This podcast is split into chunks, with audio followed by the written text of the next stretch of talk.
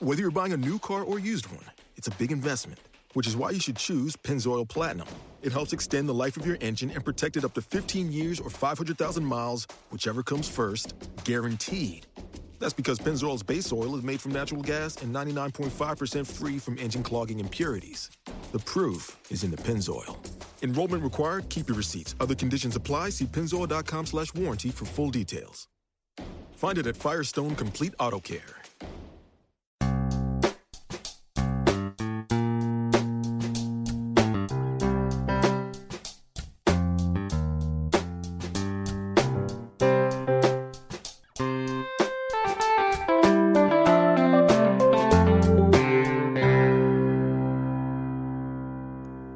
Welcome to Accelerate Your Business Growth with your host, Diane Helbig.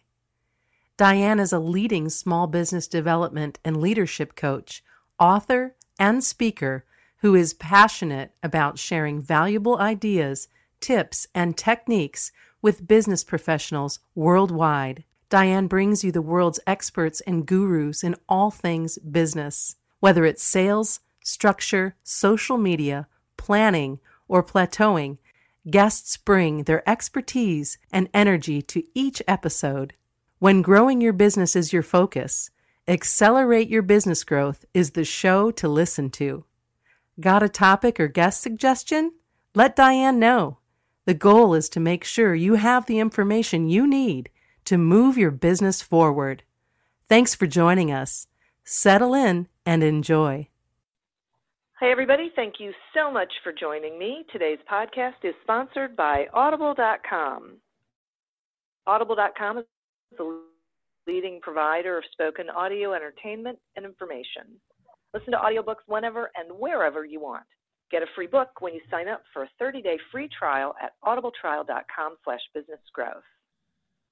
Accelerate Your Business Growth podcast continues to gain recognition as a great resource for small business owners, sales professionals and business leaders in general. And that is because of the guests who join me to have a conversation where they share their expertise with all of you. You get to pick the things that you need, the things that make sense to you, and implement them in your business. Reach out to the guests uh, who uh, you would like to get more information from. And the whole goal is that you Find what you need to be more successful, have greater results, and be happier with your business. Today, my guest is Mike Schmidtmann. Mike has led information technology sales teams for over 20 years. He currently works with organizations across the U.S. on sales recruiting, new business development, and profit growth. For the past five years, Mike has facilitated peer groups for sales leaders in the IT industry. Members consistently outperform the industry in sales growth, profitability, and innovation. Mike produces the award winning Transformer webinar series and writes frequently for IT publications on sales and automation topics. Thanks so much for joining me today, Mike. Well, thank you, Diane. I am very excited to have you here. Um, before we uh, went on air, so to speak, we were talking about how important it is for salespeople to be able to um, be able to respond. And you said something about order takers and educators. And I'm wondering if you would share with us what you mean by that and, and how we end up being order takers and educators and what we should be doing. Well, thank you, Diane. Um, I really believe that most salespeople work at a very tiny fraction of their capability. And you can see that because you look at a sales organization and the difference between the top person, the middle person, and the bottom people uh, is enormous. In the same market, selling the same services and products, uh, the same customer set, and yet the gap between the, the top people, the middle, and the bottom is enormous. So, why is it that the top people so outperform the middle and lower people.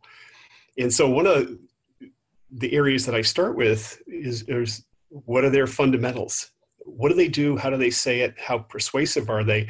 And we were talking in the beginning I think if we really boil down the sales profession, it comes down to two things. One is, are you influencing your prospects' thinking? Because if you're not influencing their thinking, if you're not changing their perspective, all you're doing is taking an order. So you're an order taker. At the same time, we also need them to take action. And if all we do is talk about features, functions, capabilities, etc., we're educating and salespeople get people to take action. So the, the two fundamental things we do are influence perceptions and thinking and get people to take action. And those are both persuasive skills. So I know you wanted to talk about persuasion, and we're going to be doing some sessions later this year on persuasion. Uh, but that's really what, what both of these are about. How do we influence people to think differently about our product? Uh, how do we get them to take action?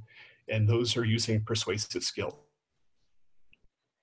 So this is great. I, I, I really like that because um, I, I totally agree with you. I think people get really comfortable with being able to talk about the features and benefits of the thing that they sell, and they think that's going to persuade somebody to buy. But what you're, what I hear you saying is, we have to be able to compel people to take action. So that there, there's more to it than just talking about what's good about our our product or service. Well, Diane, let me add something to that. And you're you're exactly right. So we, we need to motivate people to take action. But um, I started my sales career in what they call eat what you kill sales. Uh, eat what you kill sales are no salary, no expenses, no benefits, no nothing. Uh, if you sell something, you eat. So that's why they call it eat what you kill. And I was in 100% commission sales for three years in my early days. And if I sold something during the week, I would get a paycheck on Friday. And if I did not sell anything that week, I would get no paycheck on Friday. So that's a great motivator. But we had to convince people to take action and to convince them of our the, value of our services. But what I found was that you know, I, I, talk to a lot of people who say, I don't want to be in sales because it's too pushy. Yeah. And I actually agree with that. Um, I found the best salespeople are don't push at all; they pull. And so, what's the difference between pushing and pulling in sales? Pushing is talking. Pushing is perhaps you know prattling on uh, talking about how wonderful you may be. I call it beating your chest on how wonderful you are. But that's pushing. Pulling is asking questions. Polling is understanding customer needs. Polling is getting people to see the value of your services and getting them to want to take action. And so uh, i was in, in, in one call closed businesses for three years and I quickly found I couldn't push people into anything. If I if I did somehow uh, browbeat them into buying, uh, as soon as I walked out the door, the sale would unravel. And I, that's not yeah. I'm not that way anyway. I, I don't like. I mean, I, I like people to want to take action, and so the best salespeople, in my opinion, make the offer so enticing, so irresistible, so relevant to what the customer wants to achieve that the customers want they gladly take it. So that's that's pulling and those are persuasive skills as well but um, i really believe that that the best salespeople pull and don't push. Yeah I, I so agree with you and i think this is what you know what you're saying is exactly why i find that small business owners really struggle with selling because they have this incorrect belief, this misconception or misperception about what persuasion really is. Right. So, right, they think they're supposed to be coercive, pushy, you know, all of those things, and no one wants to be that. It's not comfortable. Right. That's true. No, um, there's a you, you're probably very familiar with the author Neil Rackham, he wrote a very influential book 30 years ago called Spin Selling, uh, still in print today. And I've met Neil Rackham a couple times. He's a fascinating guy. Um, but he had an interesting survey he did once of CEOs. And I think he asked over 10,000 CEOs. Uh, his question was very simple How many salespeople do you meet who are so valuable you would be willing to pay for their time and expertise? And the second question was How many salespeople do you meet who are such a waste of time they should pay you for the time they've wasted? and the answers the answer and so the, the question is in fact you can google this it's a very famous question that he asked would you be willing to pay for your salesperson's expertise and the sad answer was that decision makers diane said fewer than 5% of salespeople are so knowledgeable we would be willing to pay for their expertise. And the vast majority of them said they're such gas bags and such a waste of time they should be paying me. And so wow. when we try to get appointments and it's hard to get an appointment and we try to get people yeah. on the telephone and it's hard to get on the telephone well why? They're so used to salespeople not knowing anything not having value not caring blabbing talking um, that they say they're a waste of time and that's the issue yeah. that's the, the barrier we have to overcome uh, if we want to get appointments with these people wow before us have poisoned the well, you might say. yeah, no kidding. I know. It, it, it's really unfortunate. So, what are simple things someone can do to be more persuasive? Right. Well, first of all, I think I think all great salespeople are naturally persuasive, and so you are already, Diane, in the conversations we've had first of all, you're a great listener because when we're going to persuade somebody, it's like them giving us the answers to the test. Um, if we listen well enough, we find out what they care about, what they want, what they're hoping to achieve. We can find out kind of what kind of budgetary uh, flexibility they have. We can find out uh, we can find out all sorts of things if we just ask the questions. And so persuasive people tend to be very observant. They tie things back to what customers care about. And uh, so it's a very personal sale.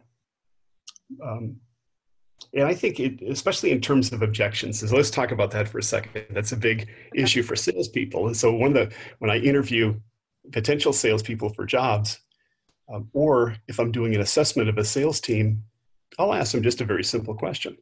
Um, somebody says your price is too high. How do you respond?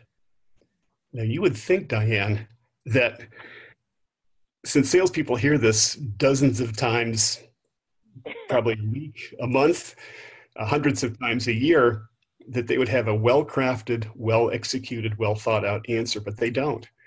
Um, so the answers fall into two categories. One type of answer is what I would say, well, we're higher, but we're worth it. Well, that, that may be true, but it's not persuasive because you haven't explained why a customer should care if you're more money and you may be worth it, but not to me. so it's not a, it's a, maybe a true answer, but it's not persuasive. The second, so I, I call that the value um, response. Then you have about half of people will do what I call the horse trading or bargaining response, which is, well, how much is too high? If I can get my manager to approve it, would you take action? So that's the, the bartering horse trading answer. And, and what's interesting about that question to me is uh, both answers have their place. In other words, if you always answer in the value way, that's wrong some of the time. So imagine yeah. for a minute you go to a car dealership and you identify a car that you like, and it is the model you like, it has the accessories you want. It's got the color, etc. The price seems pretty reasonable. Salesperson comes out, says, "Can I help you?" And what do you say? Do you say, "Oh yeah, this is a great car. I just love it. It's so perfect for me, and the price is so reasonable"? Is that what you say? No. No. no. so we're wired, even though that's what we think, that's not what we say. Uh, so we're wired in some way to treat salespeople in a disingenuous way. So we'll say, well, I don't really think I like it, I think I can get a better price down the street, or I'm not sure if I want to buy something.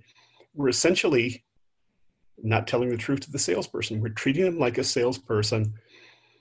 Uh, so they're not answering that in, in a valid, real way. The, yeah. the problem is if as a salesperson you answer that with a value objection and a response, you say, but we're it's you know a better car, it's got a better resale value, it's got great mileage, it has great consumer reports. That's not a relevant response because those people are bargaining with you. And if you give a value answer to a bargaining question, they don't hear you. They don't care what the mileage is. They don't care what the resale uh-huh. value is. They're, trying, they're trying to walk off the lot with a gallon of blood in the gas tank, which is yours. So that's a bar. Yeah. So there is there's a time and place for bargaining. When people are treating you like a salesperson, you you have to. You don't have any choice. That's a bargaining answer.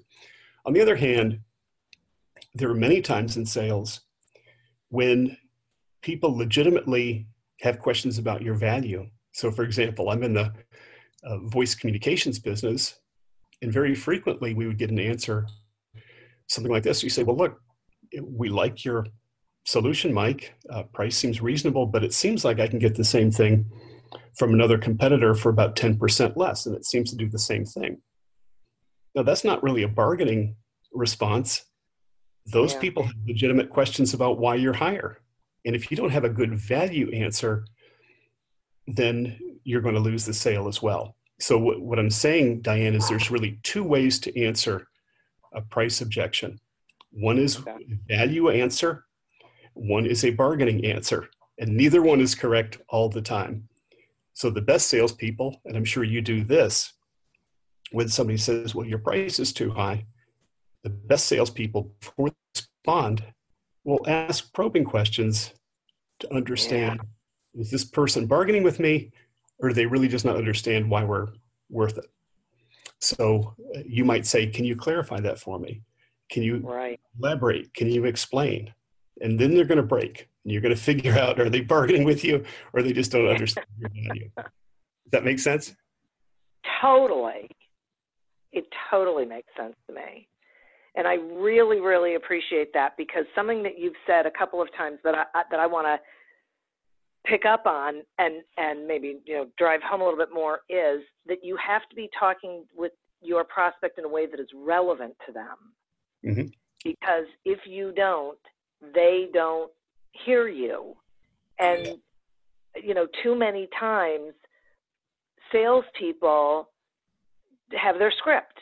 They talk about the stuff that they think matters. They talk about their, you know, what they've been programmed for, but it's totally disconnected from what the other person is telling you or would tell you if you were asking them questions. That's true. Hmm. Yeah. Wow. What do they call that? Uh, you show up and throw up, right? yeah. Yeah, exactly. Yeah. Oddly, I just had that experience this morning with the Better Business Bureau. Oh no. And and I, I, I it's it's so horrifying. And I wrote a blog post about it that I'm going to post later today because um, th- this guy they, this guy's called several times and left messages. So he's very persistent. I called him back, and his start was uh, so I have good news for you. You're eligible for Better Business Bureau accreditation. Are you familiar with that program? Yes, I am. Are you? So you're familiar with it? Yes. So he says, okay, I just need to ask you some questions. Oh, and and actually, the message he left was for the owner or president. So not mm. even by name. Mm-hmm. So I already knew I was in trouble, and I think I probably called him back as a experiment, you know, so just to see what he was going to do. so then he starts asking me questions that he should have already known the answers to. If. I'm eligible for accreditation, that tells me you've done your research on me and my company and you know the answers to these questions. You should not be asking them of me. And then immediately goes into the spiel about just assuming that this is a value to me. And I, I, I let him go to a certain point and I stopped him and I said, you know, I, I don't think this is something that's valuable for my business. Really, why not? because for 13 years I've been doing a pretty good job of providing value. So people know me, they trust me. I have a good reputation out there. I don't see how the Better Business Bureau accreditation is going to improve on that? No response. Well, the response was, okay, well, you know, Uh, if you change your mind, uh, we're here. And I just thought, boy, you know, you, you just like hit on every wrong thing. Right. There was no persuasion in there at all because there was no conversation. Right. Well, that's that's the shame about our profession, Diane. And that's what you and I struggle with all the time when we when we're at a cocktail party and we say we're in the sales profession. Then people say they glance at them, oh well, nice talking to you. you know, it's not exactly the noblest profession, and yet it can be, um, and that's I, I I fight with that all the time. And so to kind of pick up when I was in this kind of one call close business years ago. Um, I, I saw many people who were incredibly gifted at what you might call manipulation. and I found that the world kind of has a way of people pe- paying people back like that. And uh, I was one of those people myself for years, and and I learned some hard lessons, and I lost all my money um, a couple times. And uh, it, those are the best educations I ever had because I really believe that there is karma. I believe yeah. you have your customers' interests at heart and want what's genuinely best for them, and you're only acting ethically in their behalf, that I think the world treats you that way. And I became almost militant about being truthful and working in customer interests. I just made that decision. I would never advocate something that I didn't think would help a customer's business. I remember one time when I was a sales manager and I had a salesperson, we're out on a on a call, and he launched into, he says, Well, I'm with Intercom and we're a two we're a four billion dollar company. And I interrupted him on the spot and I said, Jeff, we're not a four billion, we're 2.2 billion. And he looked at me, he says, Okay, yeah, we're 2.2 billion. He, he goes off. When we're out of the call, he says, Mike, you embarrassed me in front of the customer. And I said, Jeff, um, there's no customer in the world that would buy from a four billion dollar company that wouldn't buy from a two point two billion dollar company. So so the lie bought you nothing. but if that customer did any research at all and saw that you yeah. were two two and not four, they would say that you exaggerate about things. You've lost your credibility. You can't ever do that. And that was a tough yeah. lesson for him. And he's gone on to become an incredibly successful salesperson. He he actually earns over a million dollars a year in sales.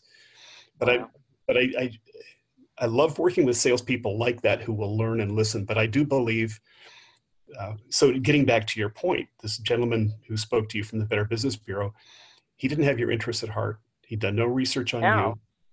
He right. didn't care about. He was talking at you, not with you. And those are the yeah. people that that are a poor reflection on our profession, if I may say so. But I, I, I like to think that the best people in our profession.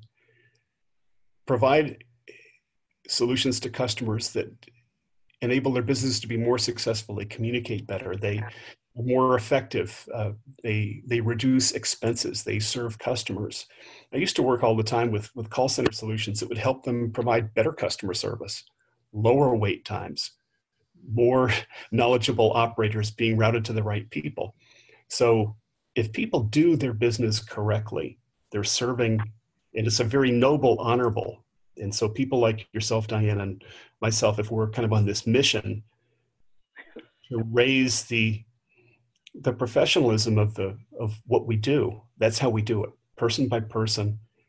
Um, anyway, I guess I'm sermonizing. Yeah, yeah, yeah. okay, okay.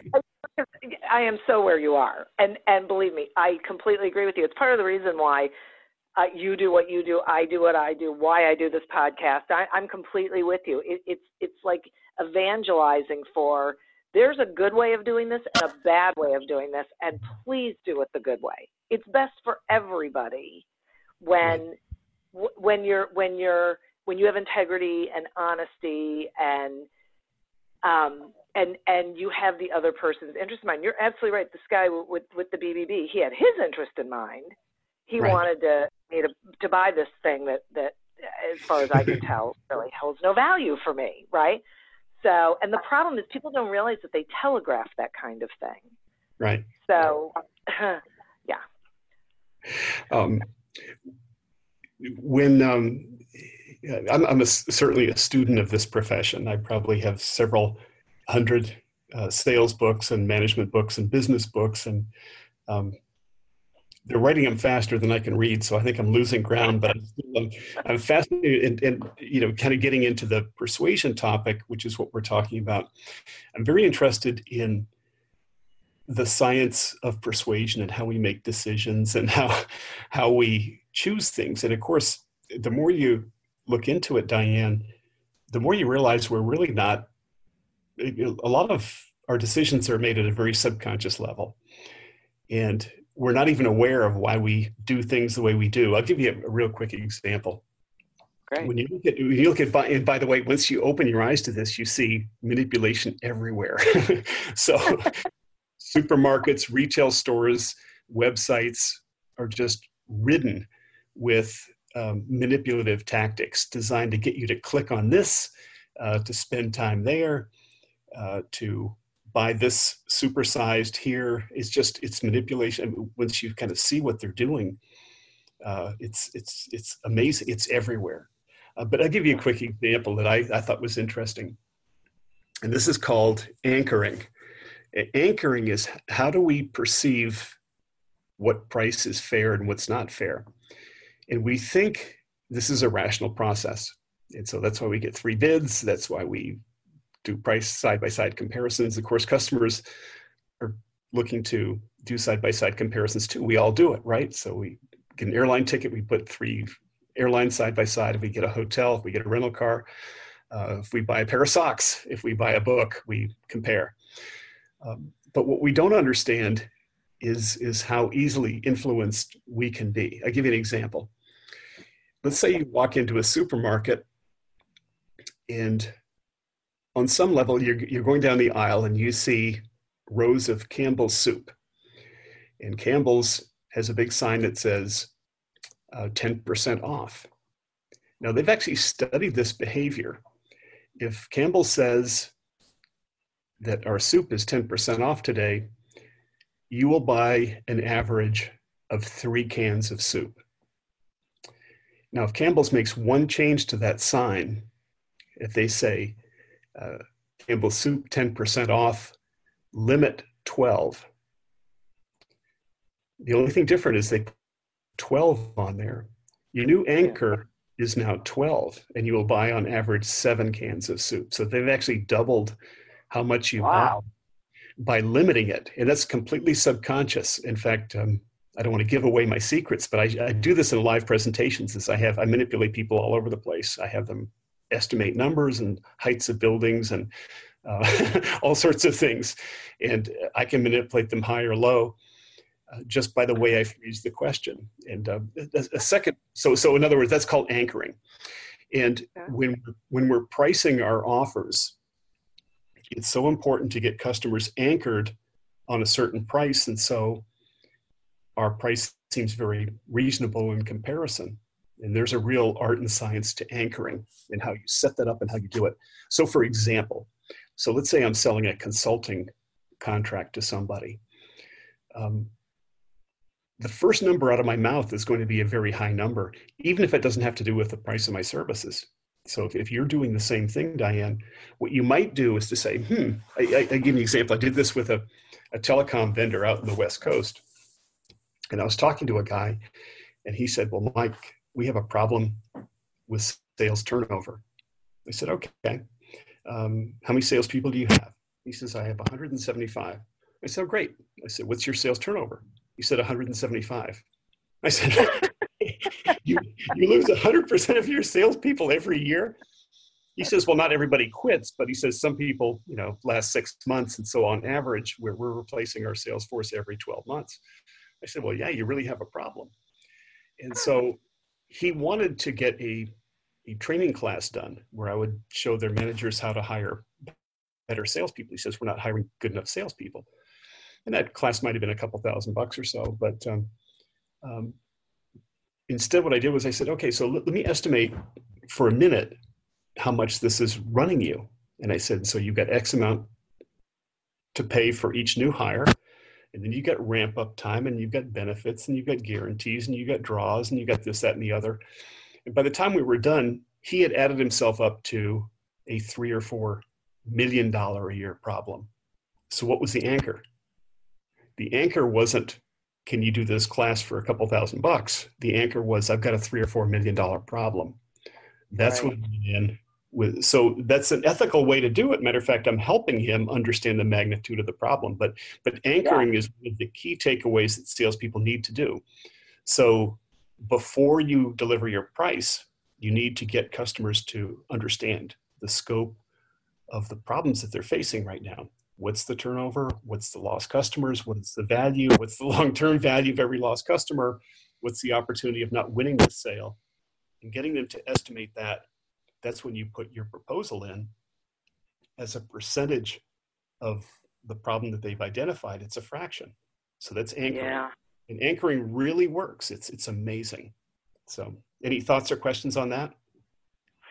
Actually, no, I, I love it. And as you were talking about it, I was thinking about um, proposals that I've done and conversations that I've had with clients where just asking them a simple question like, what what what is the cost of not renting out that right. piece of equipment and they just look at right. you and go wow i never thought of it that way it's like right yeah exactly right. but we need to yeah so so it's such an interesting um i totally get it I totally get it. I love that. Well, I didn't realize that's what it was called. Well, yeah. there, there's anchoring, which is to say, get them to understand the magnitude, not and not just now, but over a period of time, uh, three or four years. What's yeah. the magnitude problem?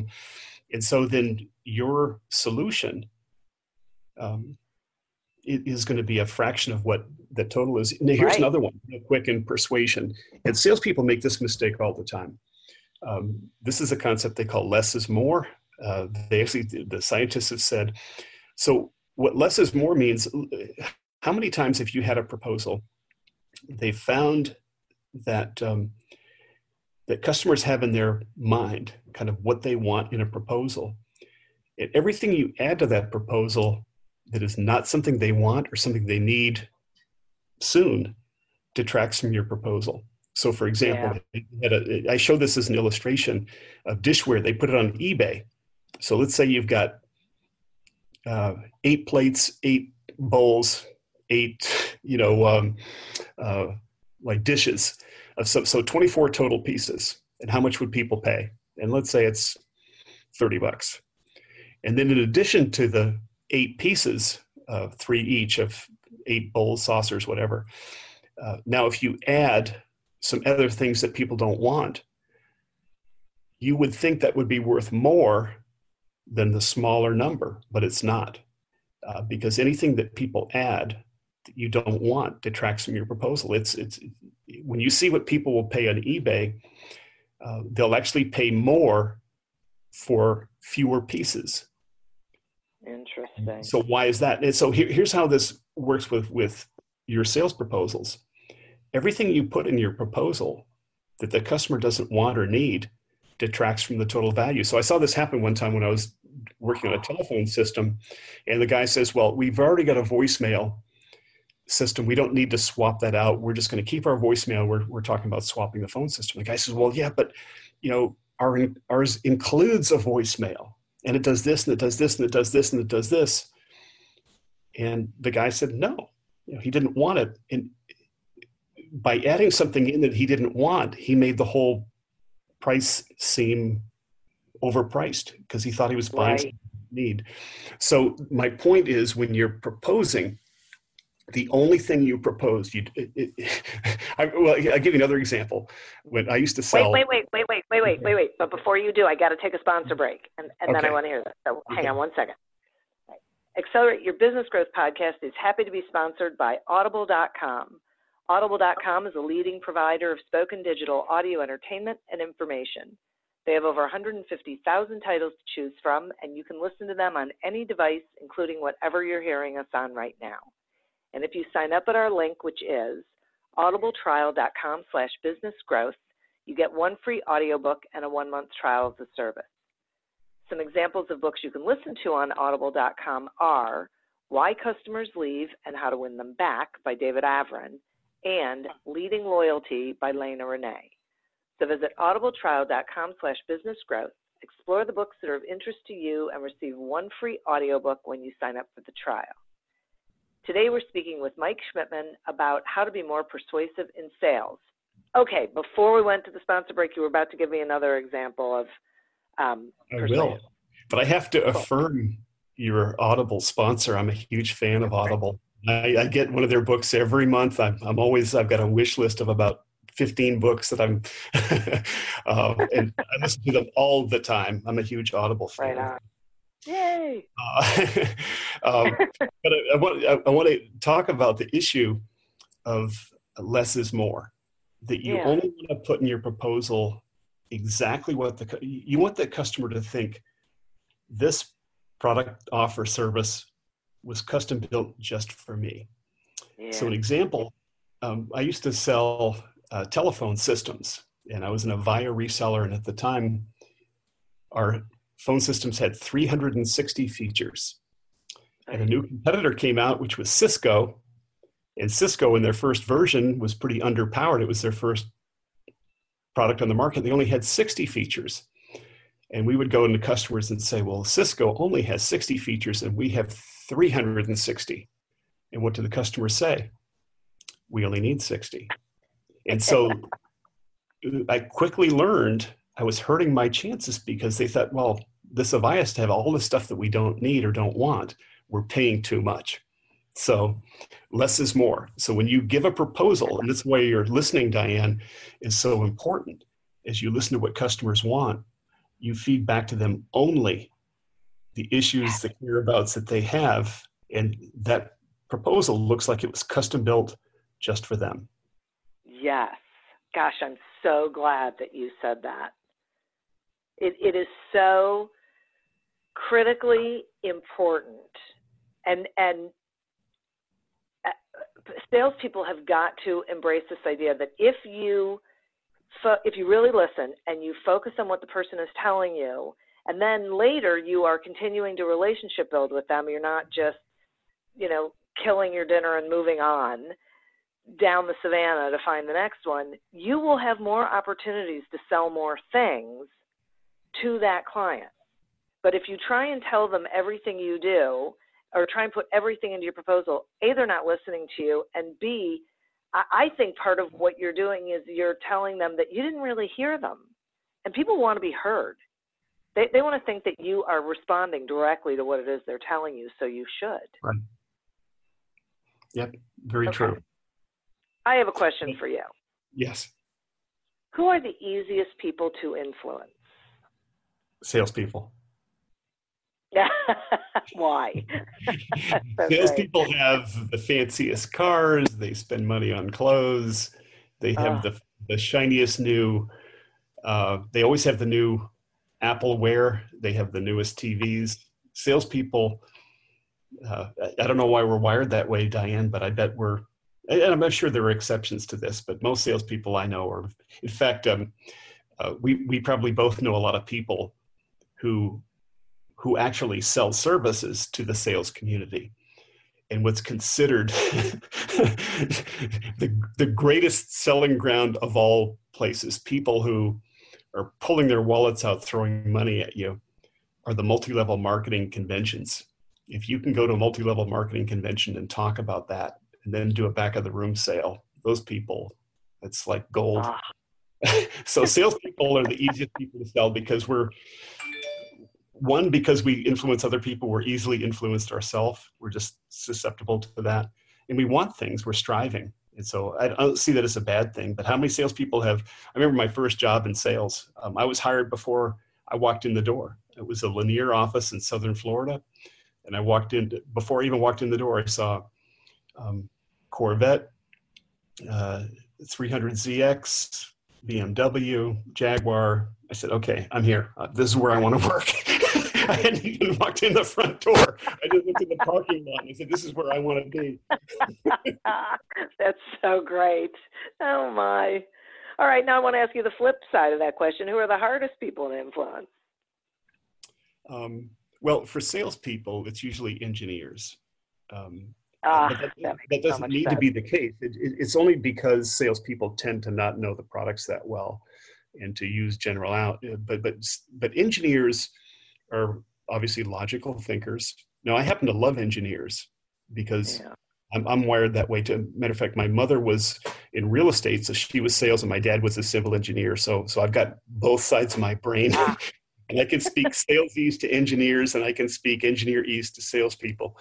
But uh, uh, but engineers, and, and I, or you might say CFOs as well. A lot of salespeople Yeah.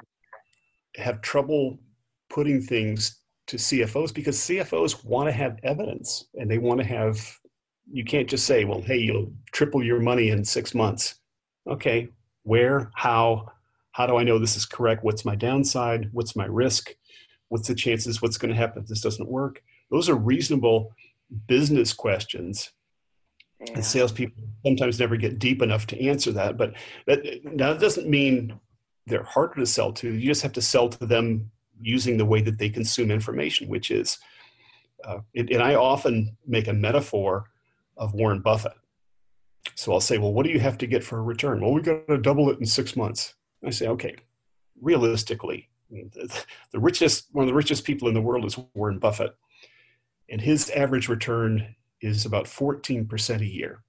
So 14%. Now, that's good enough for Warren Buffett. Now, if you want to have 100% return in six months, then you're you're better than Warren Buffett.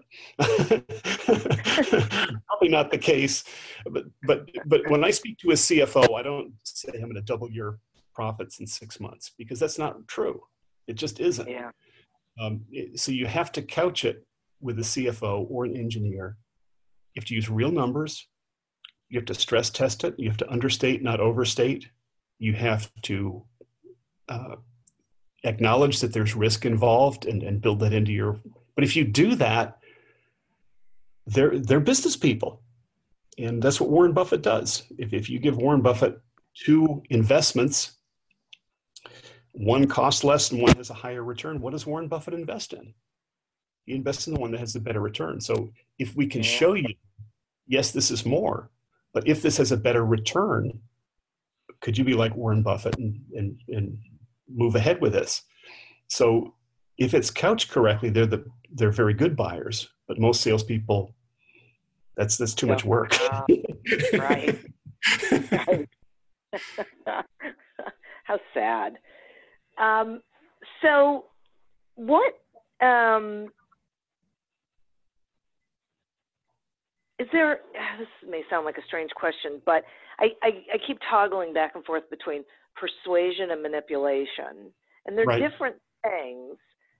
I'm wondering if there is an easy way for like a salesperson to know which one they're engaging in, like so they could stop themselves if they were engaging in manipulation. Do you think that's yeah. possible? Yeah, that's an interesting question, Diane. Um, I would, you know, my, my answer is always grounded in what's best for the customer. And Yeah. if you've earned the right, if you've earned the right to understand the customer needs, if you understand your solutions and understand what they can do for a customer, and if you're acting ethically in their best interest, then then, then uh, I don't think that's manipulation. I think you're you're using. I mean, everybody influences. I mean, attorneys influence juries, uh, doctors influence their patients in a, into a course of action. Um, you know, Daniel Pink wrote a book uh, about how everyone's in sales. Everyone. If you're on the school Yeah. board, you're influencing people and what the curriculum is going to be. If you're um, uh, any, if you're a banker, uh, you're influencing people on their investments that they're going to make and the different, you know, perhaps financial vehicles that you have available to you. You want new clients, so they're in. I mean, everybody's in sales, and so I don't regard that as manipulation. If Yeah. it, it's like it's like saying if if if I'm a fitness instructor um, or personal trainer, and I get people to work out more and to eat better and more healthily, am I manipulating them or am I doing something in their interest? And so I I think we're fitness trainer that we're getting people in shape. And on average, I'm in the, I'm in the technology field. And technology usually speeds work up. It helps you do more work faster. It enables you to serve your customers better. So I'm 100% on board with my solutions if they're properly implemented for the right reasons. But I don't right. think that's manipulation. I think I'm the personal trainer. What do I? And, and so yes, personal trainers will sometimes get you. They'll resort to some some tricks of the trade. I'm sure to get people to show up and to work out and to eat right. Uh, but if it's for the right reasons, I think they're serving a greater good. So, what are your thoughts? I'm, I'm curious because you're you actually touch more people in the sales world than I do. What do you think about that? Well, I, I think you're right, and I think that is such a good point that it, that if your driving principle is uh, what is best for my prospect, then then it's hard to go wrong. And I, for me, I keep coming back to you have to build trust. That people mm-hmm. have to people buy from people they trust. They're so our job is to be that person, and in order to be someone who's trustworthy you have to be ethical. You have to have integrity. You have to be interested in the other person. You mm-hmm. have to um, explain if indeed your product or service can help the other person. You have to be able to connect those dots. So I, I think sometimes people think that they, they sort of assume that they're trusted before they are. Right. Either because their their brand has recognition or something and so they sort of jump over those steps. Well i agree with you. Um, what's that, that famous saying who you are speaks so loudly i can't hear what you're saying. Yeah. Um, i think who you are uh, but I'll, I'll leave you with one quick story which turned out to be the biggest sale that i was ever involved in uh, but it but early on, as often happens, there was moments of truth. And I remember one time, and the customer was the consulting firm of Booz Allen Hamilton. And they came to me one time and they sent me a PO and they said, okay, Mike, we'd like to order another, you know, system from you. And I believe the, the PO was about $80,000 or something like that. And in the meantime, the company I represented had come out with a newer line that was significantly less money and more. As in technology, what happens is you know you get more for less every year, right? Uh, yeah. That's what happens with your iPhone and computer, everything else. It's more powerful and costs less money. So I go back to Booz Allen Hamilton, and um, I said, "Look, um, I certainly can do this, but I, I need to make you aware that there is a product for half the money uh, that's actually more powerful and is probably better suited for you. And what did they say? Well, you're in sales, we don't believe you. And they assumed, uh, since I was in sales, that I was trying to manipulate them probably to make a quota or make a trip or something. And that's a, a very reasonable response. And so I said, well, first of all, it's always your choice. Um, I'm going right. to serve whatever you want to do, but I, but I, I will do this. I'm going to bring in an engineer in uh, who's in product development, and you can ask him those questions, and then you make the determination. And so I, I, I brought a guy in, and they, you know, interrogated him for quite a bit of time, and it did turn out that um, uh, the forty thousand dollar product was not only cheaper, but it was better for them, and so they went ahead with it. But I think that was kind of a defining moment in our relationship because I had that in my hand. I could have done it. I could have made a lot more money but I want to do what was right for the customer. And you don't have to do that too many times before customers recognize this guy's pulling for us, if, if that makes sense. Yeah. Yeah. Oh, it makes perfect sense. It makes perfect sense. When when I was selling copiers, which is probably one of the worst professions on the planet, um, I, I had a client who called me and said, I need a color copier. And I said, No, you don't. And believe me, I had my sales manager breathing down my neck saying, Sell that color because they were so much more expensive. And, and I just thought, you do not need this thing. And so I, we sat down, we went over it. I said, okay, explain to me what you're going to be doing with it, on and on. And it turns out she did need one. But I, I, you know, and I could have said, okay, whatever, and, and just gone with it. But my goal was to make sure she had the equipment that she really needed. And color printers were much less expensive then. And mm-hmm because I knew that I had to live with me. Right. And so, right? And so then you get a reputation for, okay, well, that you know, Diane's going to shoot you straight. Just call her. She'll tell you whether she's got something for you or not. That I think is worth so much more when it comes to, you know, growing a sales practice and and sustainably and being able to be successful than anything else. But it's having their best interest in mind, like you said. That's got to be the driving force. Right. Well, I think if you have that attitude, Diane, in the long run, there may be individual sales where you make less money or even lose a sale because of that. But I think in the long run, you can look yourself in the mirror more easily and um, you have longer term customers and you have those raging advocates of people say, look, I'm going to work with Diane because I know. Yeah. And that's when you get the referrals too. And uh, so, Exactly. Right. That is it is exactly so. Yeah. It just makes all the difference. Okay, so I so appreciate th- this conversation, probably because you and I are on the same page. right. so it's like you know talking to uh, another cheerleader. Um, but but if if someone's listening to this and they you know want to learn more about you know this is how they should be doing things, are there resources that you recommend that they? I do. Well, the, the, easiest way, Diane, is actually just I'm in LinkedIn, and there are not many, too many people in this world named Mike Schmidtmann, so you don't have to sort through pages after page of people with my name. That's the easiest way. Um, I've got a website, MikeSchmidtmann.com. Um, having said that, you know, like yourself, um, I just believe in in giving whatever thoughts and ideas and practices I know that help us be better uh, so I do have a uh, an occasional email newsletter I send out probably six, seven times a year. And if somebody just wants to ping me and give me their name, I'll put you on it. But the same thing how do we do better? How can we be more successful? How do we, uh, all the things that the kind of interesting issues uh, that, that salespeople encounter. Uh, how can we do this better? How can we be more successful? And I'm, I'm just a student of the industry, and I love to see successful people and people who practice it the right way for the right reasons.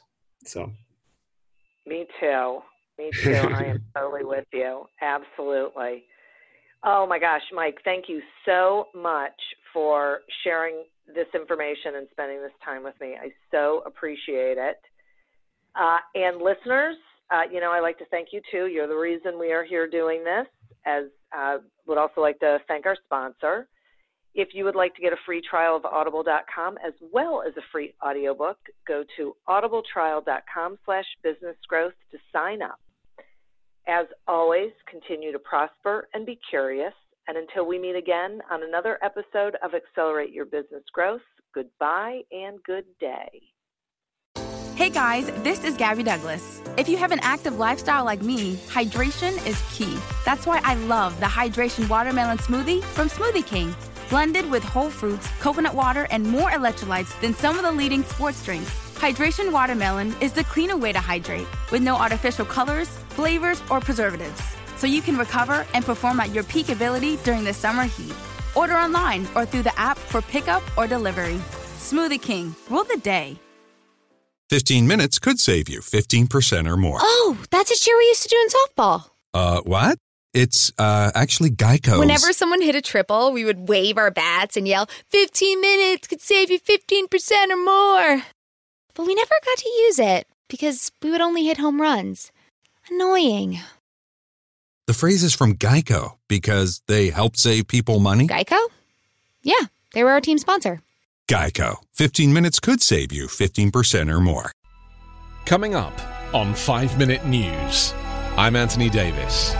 You might think it's partisan because maybe it's critical of one side or the other, but it's not. It's just the truth. And I think that's also something that's kind of unusual for Americans listening to the radio or to podcasts because the news landscape in the States has been so partisan for so many decades. So, Five Minute News is verified, truthful, independent, unbiased, and essential world news daily.